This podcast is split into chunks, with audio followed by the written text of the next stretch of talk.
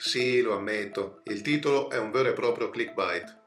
Per i più vecchi vuol dire qualcosa che attira l'attenzione per farvi fare un click, salvo poi essere una cosa diversa da quella che aspettavate. Ma spiegarlo così è davvero lungo e noioso, quindi clickbait. Ciò che voglio dire è che il volontariato è da evitare, ma non da condannare. E dico questo soltanto perché spero che ognuno di noi possa essere giustamente retribuito per il proprio lavoro.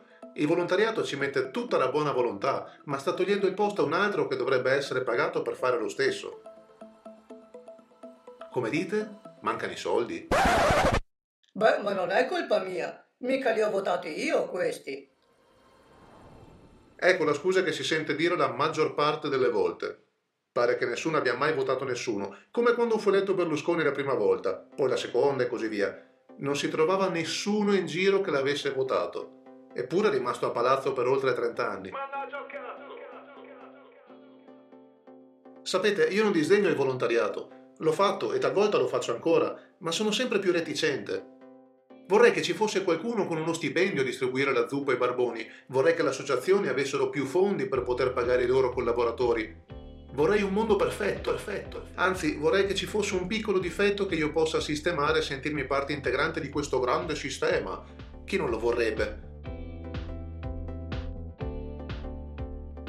Non è per niente strano che questo argomento sia venuto fuori proprio nell'epoca in cui si discute tanto del salario minimo garantito ai lavoratori. Quanto era? 9 euro lordi?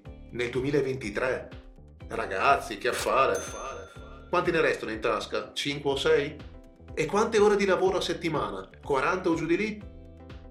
Beh, messa così il risultato è semplice e prevedibile, ma il contento sociale in aumento con sprazzi di sole estivo. Quando ero piccolo, i miei genitori mi avevano insegnato che mai, mai niente è per niente. niente. Una frase emblematica detta a un ragazzino di 9 anni che al tempo io avevo ingenuamente interpretato come un mantra divino. Pensavo quindi che tutto nella vita accadesse per una ragione, che ci fosse un motivo nascosto dietro da scoprire. Ecco, poi sono cresciuto. Ho smesso di credere alle favole e al fatto che ci fosse un piano magico scritto nel cielo per ognuno di noi e mi sono sentito sconfortato. sconfortato. La frase era stata fortemente malintesa. Il suo vero significato, ciò che volevano insegnare i miei genitori, è che tutto ha un costo meno poetico, più pragmatico. D'altra parte sono figlio della classe operaia, che vi aspettavate? Godot? Godot? Durante l'adolescenza, dunque, ho cominciato a mettere in pratica quest'altro insegnamento e ho cominciato a farmi pagare per i servizi. Detta così suona malissimo, lasciatemi spiegare. Ero bravo a disegnare, perciò capitava che dei miei amici mi chiedessero dei ritratti per le loro fidanzate o delle scene di battaglia di Kenshiro. Sì, ho detto proprio Kenshiro, perché Dragon Ball era da ragazzini. Ma restiamo concentrati ora. Prima di intraprendere il mantra del capitalismo, avrei regalato volentieri i disegni ai miei amici. Ora invece chiedevo loro qualcosa in cambio. Non soldi, ancora non era arrivato quel momento, però una figurina che mi mancava, quella sì. Oppure un videogioco, che mi sarei sparato per intero in una settimana, privandomi della luce del sole e dei pasti. Così ho scoperto Max Payne. La cosa è proseguita fino ad oggi, con rare eccezioni per gli umani che considero più intimi, come mia madre. Ancora non riesco a offrire qualcosa gratis per quella stessa mentalità che mi proibisce di chiedere l'elemosina senza dare qualcosa in cambio. Fosse anche solo fare un balletto per strada o pizzicare una corda cantandoci sopra una melodia, niente è per niente. Non condanno i miei genitori per avermi trasmesso questa idea, anzi, può sembrare cattivo, ma in realtà non c'entra proprio nulla col capitalismo.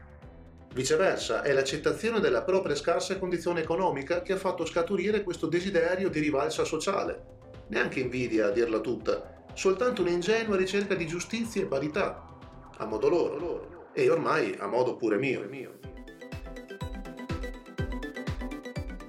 Oggi faccio i favori, certo, ma ancora mi stranisco quando il parroco mi chiede una mano per distribuire i panini alla mensa, specialmente perché non vado più in chiesa da decenni.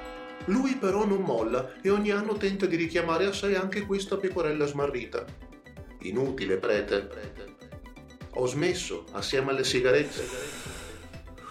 Vorrei che pagassi i volontari che ti aiutano in oratorio. Vorrei che la smettessi di approfittarti della bontà della gente facendo leva sul senso di colpa. È chiaro che qualunque stronzo ti darà una mano se gli ricordi che ha la fortuna di nutrirsi con tre pasti caldi al giorno mentre al mondo c'è chi muore di fame. Ma non è giusto. Non è giusto il paragone.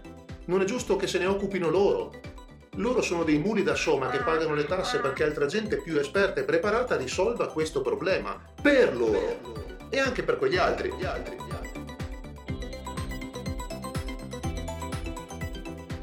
Come? Con i soldi. Sporchi, luridi, mefistofelici soldi. Gli stessi che la tua preziosa Chiesa non paga, prete, perché la religione esentasse. Non è giusto, non è giusto.